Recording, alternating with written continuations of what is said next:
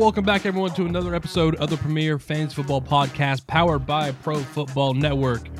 I'm your coach for today, Tommy Garrett. You can find me over on Twitter at Tommy Garrett PFN. And joining me once again is fantasy analyst here at Pro Football Network, Jason Katz. You can find him over at Jason Katz 13.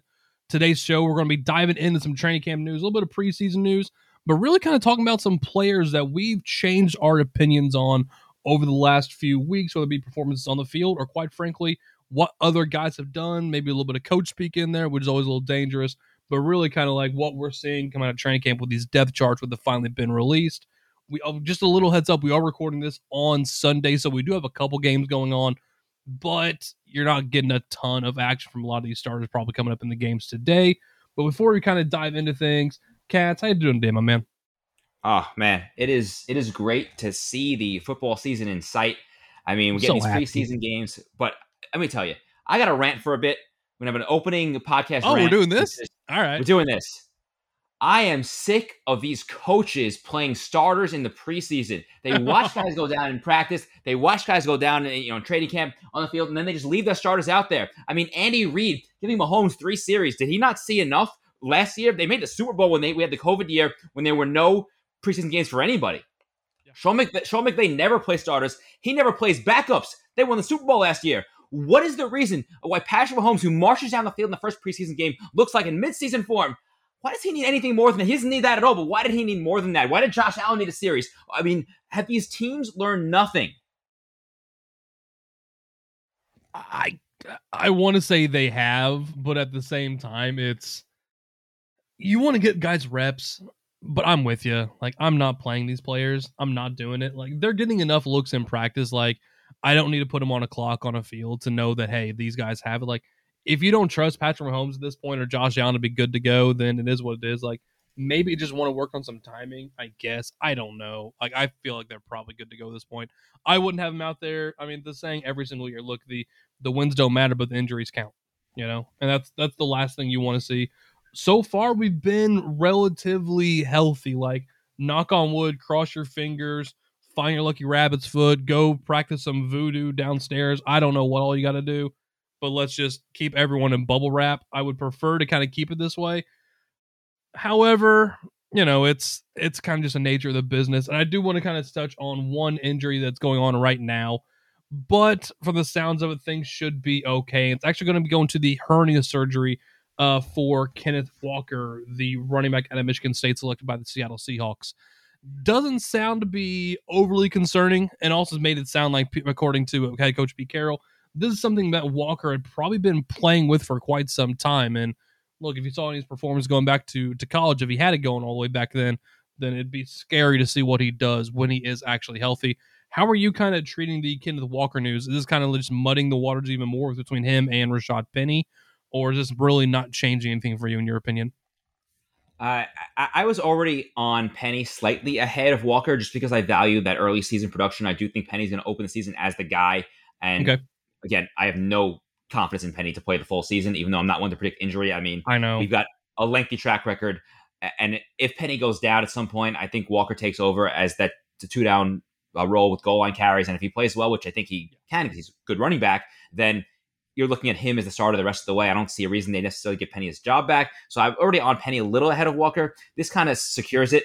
I'm a little more in on Penny now because I'm pretty confident in the safe early season role. I don't expect Walker back for week one. I'm not a doctor. He could be, but I do think we'll get him within the month of September. So I'm not overly concerned about drafting Walker because where you're taking him, you wouldn't need him for the early season anyway. So as long as he's back by like week three, four, I think it's okay to continue drafting Walker as if he was healthy.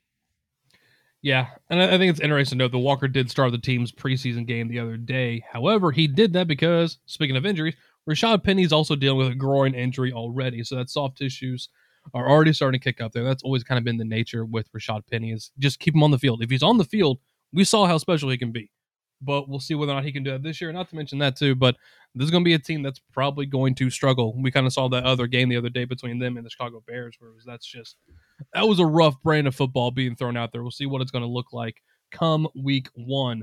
Another backfield we're kind of taking a look on right now too is the New England Patriots. More importantly, who's looking at that wide receiver kind of pass catching kind of role following the retirement of James White.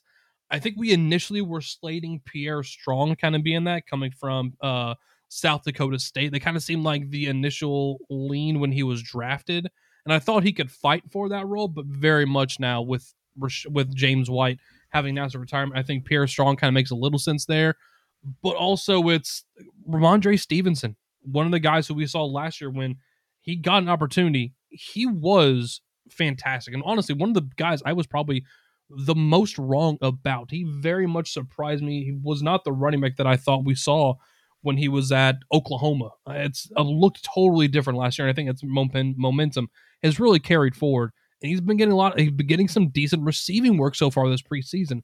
I know in my in my personal rankings, I've actually moved him ahead of Damien Harris. He's sitting in that RB twenty five, RB twenty seven range right now because it's always difficult to trust a New England Patriots running back. It's historically been that way, and I don't think anything's going to change now. How are you kind of looking at the passing back role right now? Is it are we hoping this goes to um Rhamondre Stevenson, or do you kind of feel are we looking more towards like the Pierre Strong and where no one is really getting the benefit because Pierre Strong doesn't have the carry floor to go with it to make him a starting asset every week, most likely? I mean, a little foreshadowing ahead in terms of our, our main topic today, which is guys that we've changed our opinions on. I have come around entirely on Rhamondre Stevenson. Earlier, if you asked me in like July what I thought, it was going to be Damien Harris is the starter, and Stevenson's role is to play the Damien Harris role if Damien Harris gets hurt. And then third down back would be somebody else. The fact that they're working in Stevenson there, and I mean, he did have a game last year where he had uh, where he had five targets. So it, mm-hmm. I know it's only one game, but it's not completely unprecedented. And again, in their in their lone in their lone playoff game, Stevenson had caught all four of his targets for 33 yards. So so there, there's something there where Stevenson kind of has proven that he can be in that role if they choose to use him there. The other wrinkle is Ty Montgomery. I mean, he's a former wide receiver. He's kind of built for this exact role. Uh, so it, it's tricky. I definitely want Stevenson to have that role because I think that he's going to share some of the carries with Harris anyway. And if he has the passing down role on top of that, he's the more valuable running back for sure. And it's somebody I would actually want in fantasy. If we're looking at a scenario where Harris and Stevenson split early down work, and then Montgomery is the passing down back, then it's kind of like, well, I don't really want anybody. That's yeah, kind of where I'm at right now in the Patriots backfield. I think that's my concern. It's and it's always that way, isn't it? Though when we talk about the New England Patriots, they have so many running backs. Like go back to when they also had like Rex Burkhead on this team.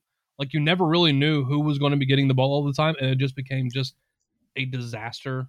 A lot of times when it came to fans and managers, like we've avoided his backfield for so long can we finally trust someone? I don't know. We'll see. I do like said, I like the lean personally on Rhamondre Stevens because I'm also not worried about him getting potentially traded at some point mid-season, which is going to be a, a potential talking point as we kind of move on. If an injury happens, could we see them kind of pull another Sony Michel and move off Damien Harris? I don't know. We'll see. This offense feels pretty complete with multiple running backs, and I think they're they're still going to want to have that stability another team with multiple running backs, but I think we have seen everything we need to see at this point on the field to determine the pecking order. And that's going to be down there in Houston with their running back situation between Dameon Pierce out of Florida, who was drafted in last year in this year's draft, along with Marlon Mack, the former Indianapolis Colt they picked up in free agency. Uh, to me, this is Dameon Pierce's backfield. The fact that he didn't play said everything almost. Um, if we were doing the same logic when we had it with the Las Vegas Raiders, we were all overreacting with Josh Jacobs. I think we can do the exact same thing and overreact here and say, yeah, this is Dameon Pierce's backfield.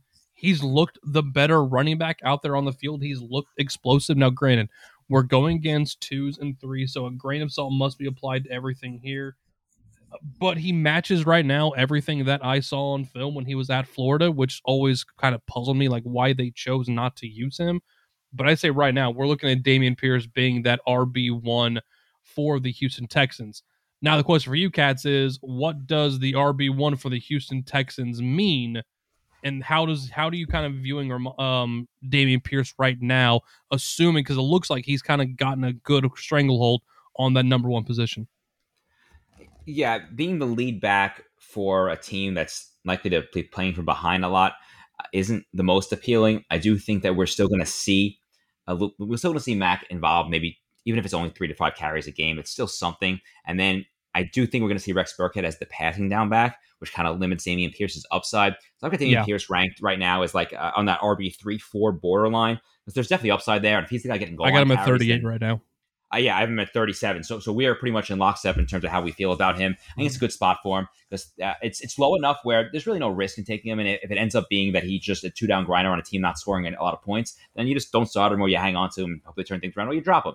And if it turns out that he's just a, lot better player than we think he is, and we do think he's very good to begin with, uh, maybe we get some explosive plays. And even if we get just a mid RB three, that's that's a, a significant positive return on investment based on based on his current cost.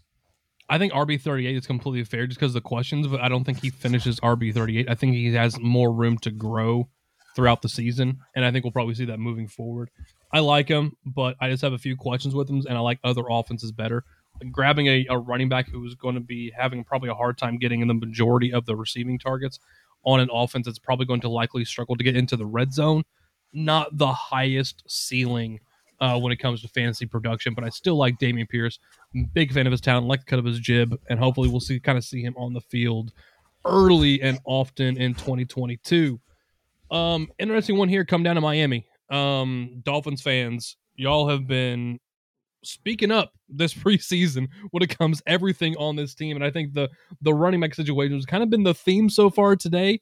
Has not really changed so much. Um, Chase Edmonds uh, followed by Sony Michel in Miami's backfield. I think it's looked like Edmonds for me was probably the better option to be the the breakout. But Sony Michel, when they brought him in, was like, okay, we're looking at someone who's probably going to be a really annoying thorn in the side. That's probably going to be him as that short area kind of yardage player. Also in the red zone, um, taking away those kind of opportunities that we kind of saw what James Conner did to uh, Chase Edmonds in Arizona, but probably not to the same extent. How are you looking at the uh, the Miami backfield right now?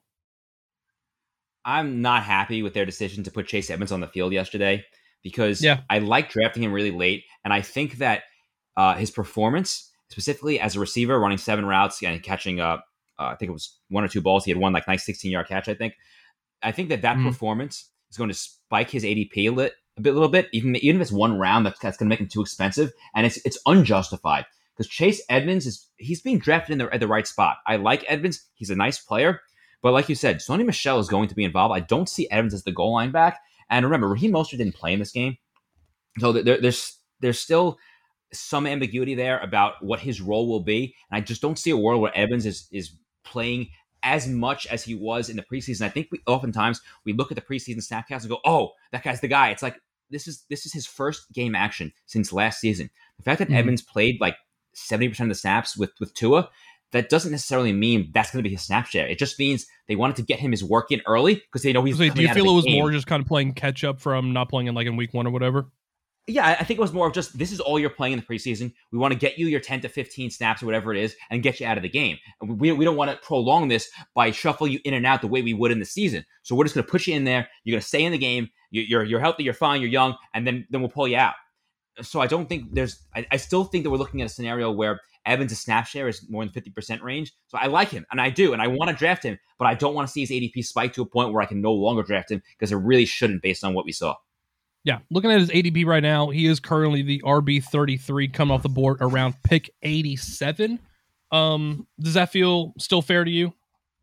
if that's where he stays at, then yeah, I'm I'm fine to draft him there. I'm afraid he's going to get into that mid to high 20s range, and at that point, um, then we're kind of taking him at a ceiling. It's kind of how I feel. I like, I've got him it. ranked right now as a low end RB two, right around like 23 to 25 kind of range.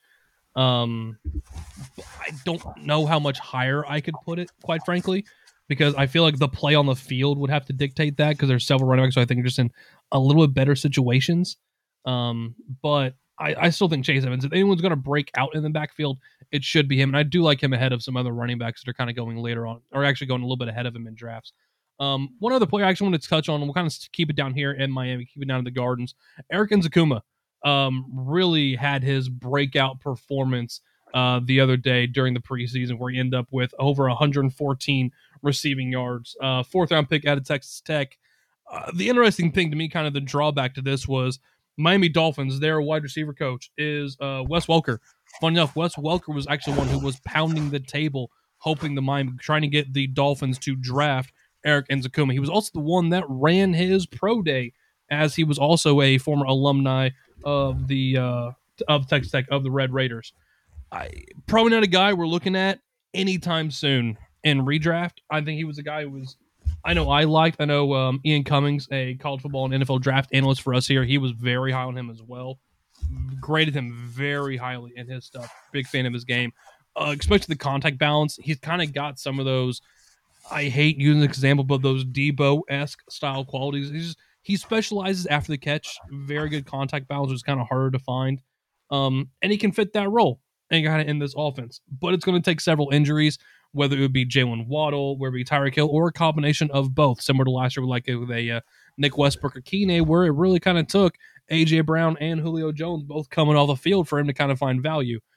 For me, it's more of still a dynasty play, but definitely a name to look out for if something does happen to Hill or Waddle.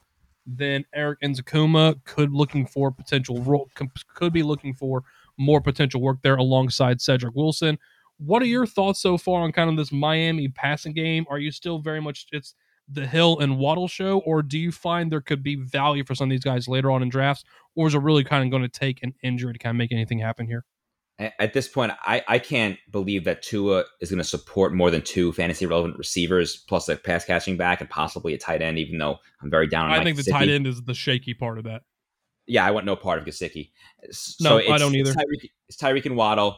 I don't even think I'm drafting Cedric Wilson at this point. He's the one I'd pick up if Hill or uh, Waddle gets hurt. And then if we see two injuries, which is not unprecedented, what Erik Ezukanma showed is that if he can get on the field, he has the talent to produce. But getting on the field is probably unlikely. It's just a name we wanted you to just just. I mean, he's been on the field away. with our QB one and Skylar Thompson.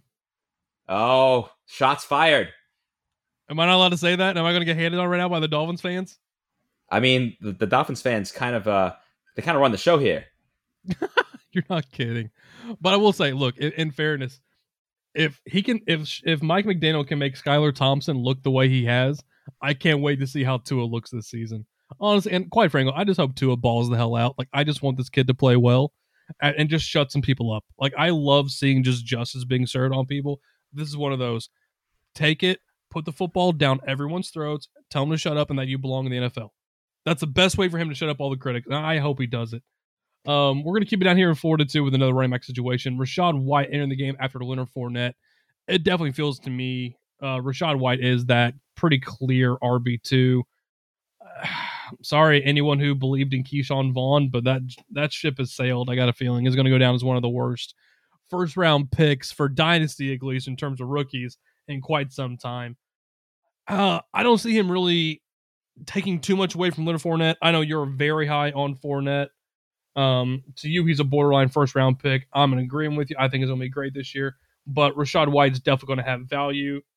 Is he someone you think could have standalone value, or is it really just kind of you need to have Fournette on your roster already to justify taking Rachaad White, given that his ADP is starting to balloon a little bit? Yeah, I think Rachaad White's ADP is a reflection of this belief that he could take work from Fournette. I don't buy that at all, not not even a little bit. I don't think that Rachaad White is taking any work from Fournette. I think he is purely there in, as somebody that just he's the he's the most talented running back on the team, other than Fournette. So if Fournette gets hurt, Rachaad White's probably the guy you want. But I I don't care about any of these backs as long as Fournette's healthy. He's an eighty percent version of Fournette. Like they kind of both have success in the same kind of areas they're good receiving backs. They've got plenty of burst. It's just Fournette just has way more strength and better contact balance. Like, but you're not taking him off the field. Um, and also Rachaad White still. Uh, we'll see how these things update as the thing goes. I guarantee this will start to rise. Currently RB 57 coming off the board as the uh, at number 169 in ADP, but I don't think it'll stay that way for for far too long. Another one name, another name we're seeing rise is Jaylen Warren, as it pretty much looks like he has surpassed both Benny Snell and Anthony McFarland as the RB2 and the true handcuff to Najee Harris.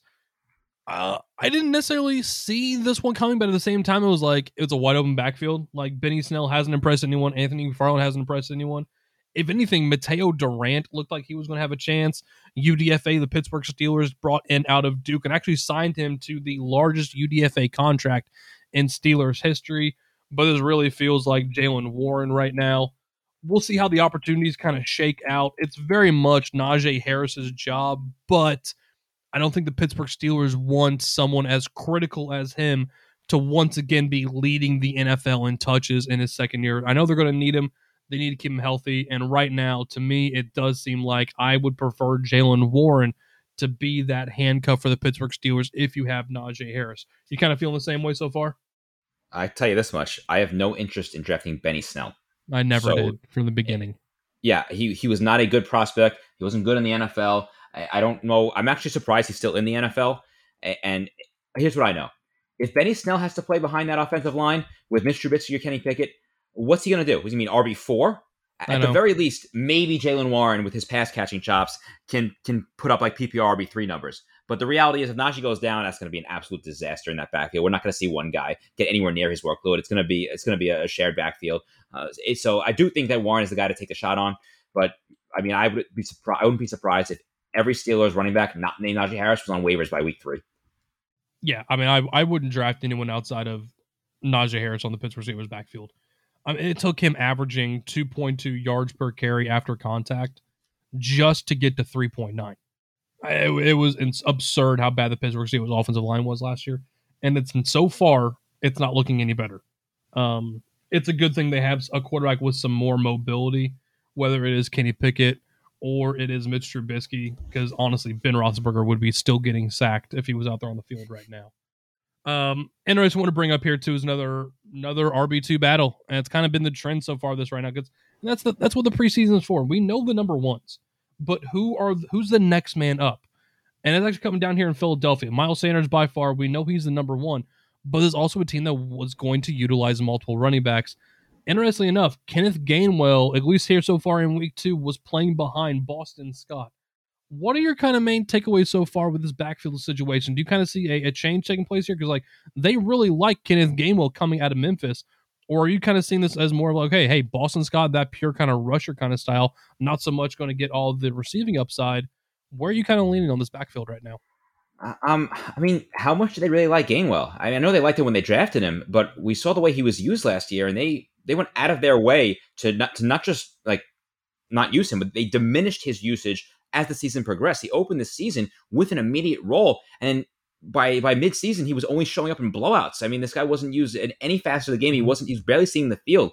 In like week in week sixteen, the guy played two snaps. I, I, don't I don't know. And then and then we have the situation this year where we see him playing behind Boston Scott now in a preseason game in yeah. a game where they rested all the starters. I, I'm game was a popular like picking that RB like like like 36 to like 42 type range, that RB four with upside, and, and I do think the upside's there because I think he's a, he's a nice player, but I worry that he's the RB three again behind Boston Scott, who has been great for them every time they've called upon him. Yeah, I guess my question is, given the uncertainty of who's behind him, are you changing your, are you moving Miles Sanders around anymore? Given that they have like no certainty and who that RB two is, are you starting to feel a little better in Miles Sanders' role in this offense? or are you still pretty much just kind of staying out of this backfield entirely? And if you want a rusher from the Philadelphia Eagles, are you just going to draft Jalen Hurts? Yeah, I'm all in on Jalen Hurts, and I've been warming up to AJ Brown. I like Dallas Goedert. I've never been a big Miles Sanders guy, and I do believe that uh, if Miles Sanders was this good running back, then for a guy who averages over five yards per carry and has a really impressive explosive run rate, why haven't they committed to him? Why do they pull him out near the goal line? Why do they refuse to give him the ball in high leverage spots? There's there's got to be something there that we're not seeing because the coaching staff does not trust him as much as his uh his like box score numbers indicate they probably should. So I'm just I'm out on Miles Sanders and I, I'm I'm still taking Gainwell because he goes late enough where there's no risk, but I'm definitely worried about it. It's weird because honestly, like Sanders has the talent. Like I, I liked him coming out of Penn State, but it's just it's just not an offense going to utilize his skill set, and it's just it's kind of a shame. And it's just add him to the growing list of running backs who I kind of am like just don't want a part of this year. Uh, it's it's I'm finding more and more, and quite frankly, as a kind of segment into our our next little topic here, kind of just some players we've kind of changed our minds on. I think it's a pretty good segue here. Another player I'm just pretty much out on. Washington right now has all but destroyed any value anyone ever felt they still had on Antonio Gibson. When you come out in your second preseason game and Antonio Gibson is catching the opening kickoff but Brian Robinson is getting the first carry of the game. Alarm bells, they weren't going off at that point. They should be sounding louder than the iceberg warnings on the Titanic did. At this point, his ADP and his value is sinking about as fast too. At this point, I'm out on Antonio Gibson. I've dropped him pretty much down in my rankings. He's down all the way to like RB 29 at this point. Um, he's in there around like Josh Jacobs, Miles Sanders, Cordarrelle Patterson kind of range. I'm not saying that Brian Robinson has completely passed him in those rankings, but I have seen some people starting to talk about look, what if Brian Robinson is actually the RB1 in Washington? Quite frankly, I don't know about you Katz. I can't say I'd be shocked based on what we're seeing on the field. No, it's me. I'm I'm people. Okay, you are people. I am. I am. Well, people. I would like the people to talk to the other people and tell us why those people are thinking the other people should adjust.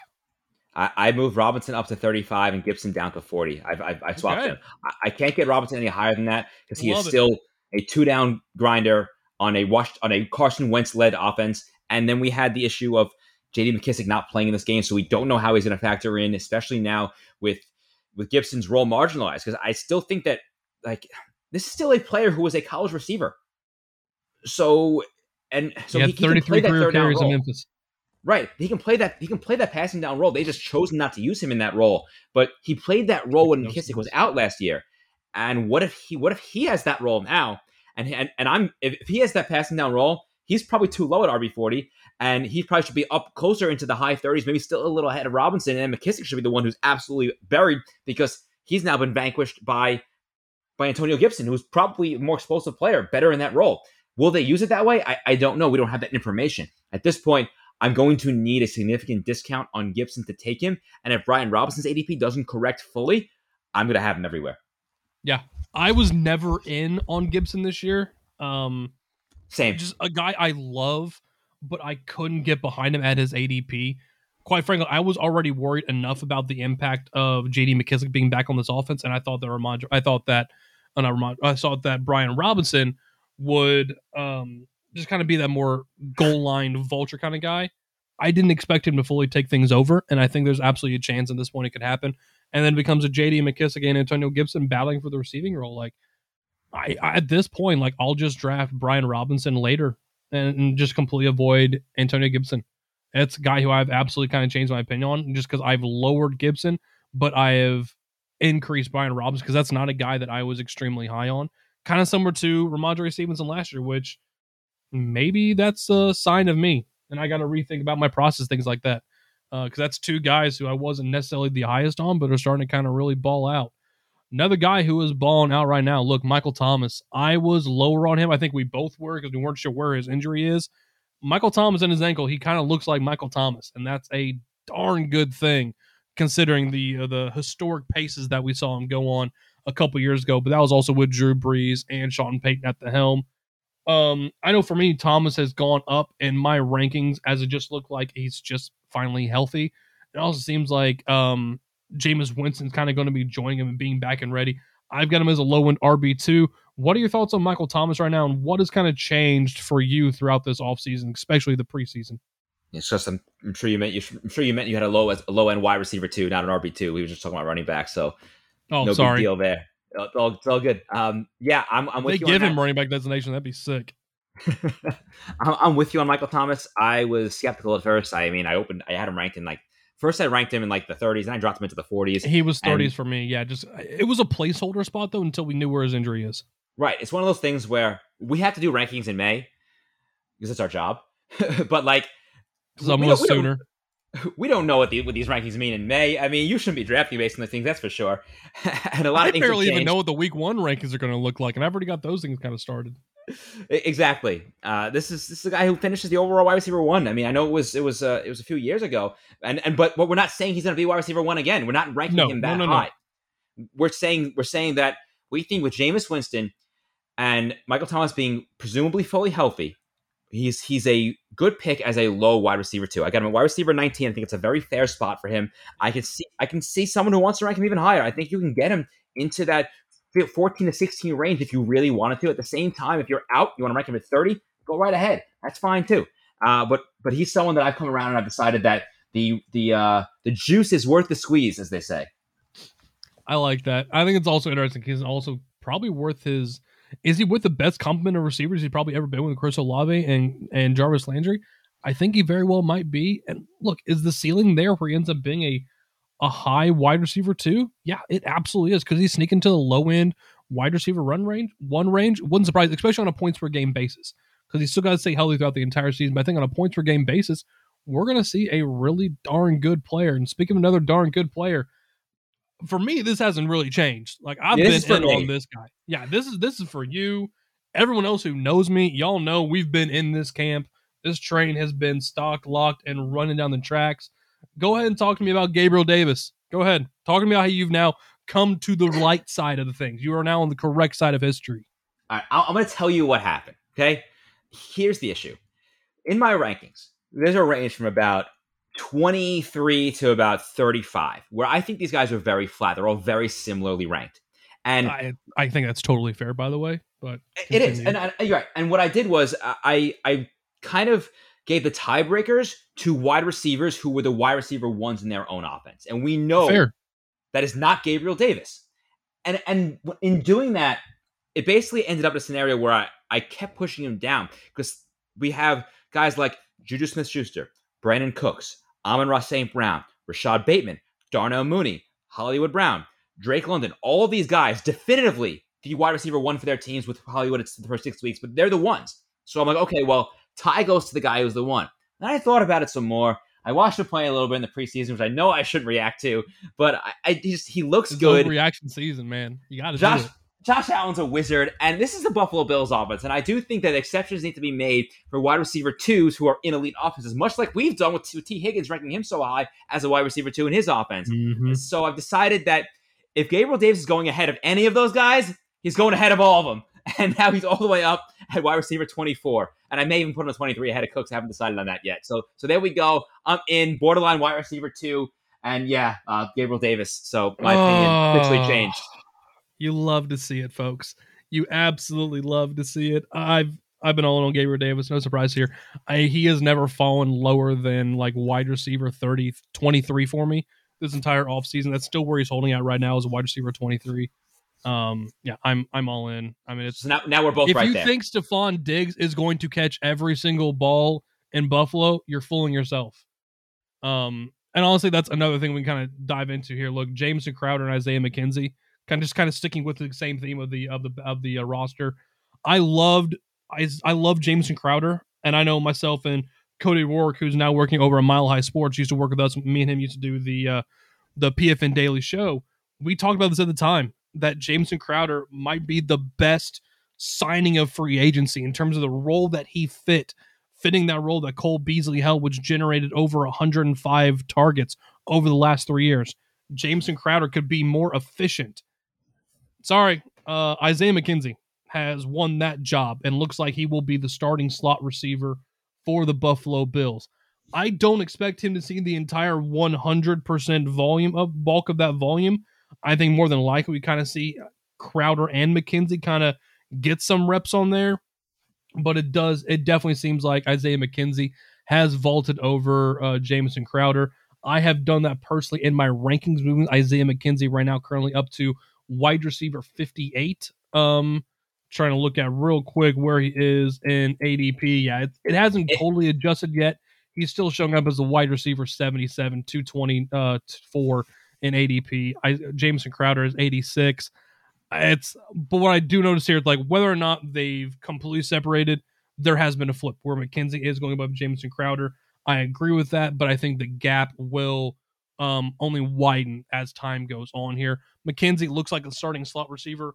Are you kind of buying into Isaiah McKenzie, or do you think there's we're starting to get to the volume where there's going to probably not be enough target share to help out McKenzie to make him a viable flex play for you throughout the season?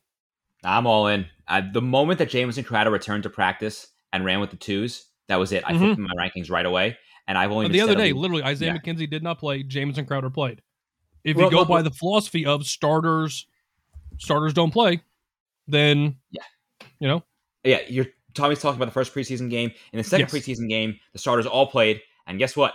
We didn't see Crowder out there. until until until we saw Case Keenum. I mean, we saw a little bit of Crowder rotating in, but like McKenzie was the starter, and then it was Crowder, and Crowder was playing with the twos consistently. Now Crowder certainly has value. I mean, if something were to happen to any of the top receivers on the Bills, then Crowder's someone that's going to be worth picking up immediately.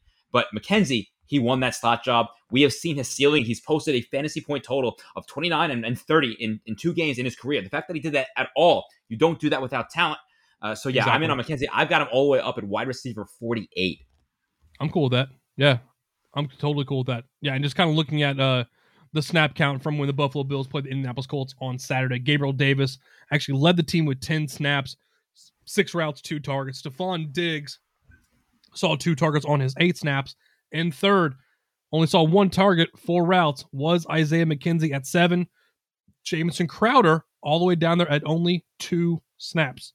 So I, I think I'm with you. I'm, I'm all in on Isaiah McKenzie over top of Jamison Crowder. Um, I think another one interesting one here we kind of touch on real quick. It's I don't know how much of anyone's ever going to be starting him, but I think it's a name to watch as this backfield is. You want to target talented players in ambiguous backfields.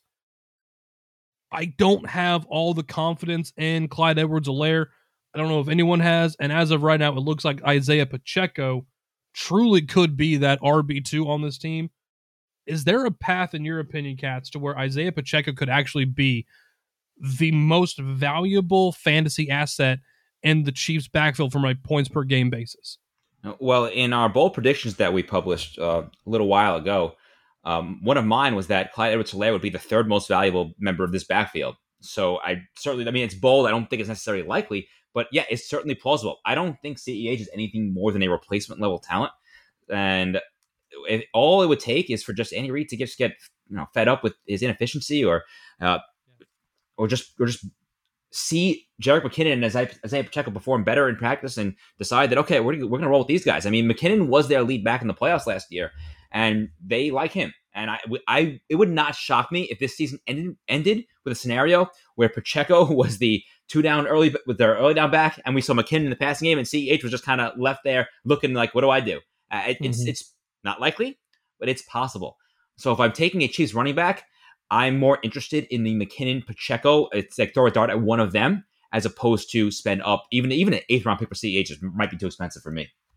Yeah. Um let me pull up CEH's ADP real quick. Kind of give you guys an idea where he's being drafted. Yeah, currently, oof, uh, ADP of 61 overall, RB 26. Yeah, that's that's to be a no for me, dog. Because uh, if we just kind of look where he's being drafted around, he's being drafted right around like Jerry Jeudy, AJ Dillon, Jalen Hurts, Marquise Brown, Amon-Ra St. Brown, Allen Robinson, Adam Thielen, Darnell Mooney. Yeah, like this is a group of guys like Michael Thomas, Gabriel Davis are all actually going behind Clyde Edwards-Helaire. I could not take uh, Edwards-Helaire over top of any of these guys. This is even assuming that Ronald Jones gets cut, which I think is very much a possibility because he looks very buried on the depth chart. I don't know if we see any of the three running backs between Pacheco, McKinnon, Edwards-Helaire play more than 50% of the snaps. Like I think they're probably going to eat into others' volume so much to where it's not likely where any of them are going to be fantasy assets, barring an injury to someone else. While I like some of the talent on these guys, I just don't find much value, and that's kind of the. That's kind of the bad part here. I think there's talent, but there's just not a lot of value. The last one I want to hit on, who I think is probably one of the best values in drafts right now. Look, Brandon Aiyuk, As much as we love Deebo Samuel, I could make an absolute case to where Brandon Aiyuk is a better value at his price point than Deebo Samuel is at his. He's not in the doghouse anymore. He's got a hell of a role right now. Every single highlight coming out of camp is highlights of Trey Lance to Brandon Aiyuk making an explosive play and doing what he always has done. We're talking about a player who is also very efficient on things. Believe it or not, Brandon Aiyuk is pretty darn efficient. Last year, 13th in yards per route run, and was and just absolutely crushed it on a points per game base, fitting as I believe like the wide receiver 21 amongst wide receivers starting at least three games uh throughout like from like weeks nine and on when he finally got out of the doghouse. Like the guy was good. He's got low end wide receiver two upside. Probably price him as like a wide receiver three right now. I currently have him as my wide receiver 30 I love Brandon Aiyuk in this offense. This is not a shot at Deebo Samuel. I think Deebo Samuel is going to be incredible. He's coming off 1,400 yards, a record setting performance as a rusher, as a receiver. I think he's going to be great, but don't discount Brandon Aiyuk. And I feel like that's probably happening a little bit too much. Like he's kind of in that Kadarius Toney, Elijah Moore kind of range of guys who I want in every single draft. What are your thoughts so far on uh, Brandon Aiyuk as we kind of wrap up today's show? It's funny because like I didn't raise Aiyuk that much in my rankings, but he was more like if you rank guys in spots, and sometimes you're like, I got to put him here because yeah. that's where like he should go, but I don't really want to take him. He was and already that, in the 30s. Right. So I, I, looked at Aiyuk as that player where it's like, okay, like I, am okay with it. Like, like if he if he ends up falling and like he's a top guy on my board, yeah, I'll take him. But over the past month or so, Aiyuk has gone from a player that I would just be like, all right, whatever, to okay, I actually really want to draft him, and I hope that his ADP stays low because like if I can get him like in the eighth round, I'd be that'd be absolutely mint. And I, I uh, right now his has, ADP is overall uh, ADP of 94, wide receiver 39, 94th pick off the board. That, that, that's right around the area where I'm looking to draft him, and I, I just think that I just I think that that's his floor and he's being drafted at his floor. And the best type of players to draft in fantasy are guys at their floor because it's all mm-hmm. upside. And yeah, Aiyuk is somebody that I've really come around on as of late. Yeah, don't draft players at their ceilings. That is not how you do well in fantasy football. Like you've got to draft guys at a good value that are going to outperform their ADP. You stack that up long enough, you end up with a ton of value. And a lot of guys that you drafted as your RB4, and I have a ton of RB2. Same goes for, for wide receivers. Brandon Aiyuk is one of those names who I'm wanting in every single one of my drafts. And if you want to go running back, running back early because that falls off really quickly, you want to add more depth at wide receiver. Brandon Aiyuk is one of those names kind of keep an eye on in your drafts, which are coming up really, really quick. That's going to wrap up today's episode of the Premier Fantasy Football Podcast powered by Pro Football Network. If you enjoyed today's episode of the show, please feel free to leave a rating and a review on your favorite podcast platform. Also, continue to stay up to date with all the latest news around the NFL by heading over to profootballnetwork.com, where you can find all the analysis covering not only fantasy football, but breaking news around the league, college football, betting, and the NFL draft. And speaking of the NFL draft, it is also never too early to start getting in your 2023 mock drafts using the PFN MDS, which you can find over at profootballnetwork.com forward slash mock draft. You can follow Jason over on Twitter at JasonKatz13 and myself at Tommy Garrett PFN over on the Bird.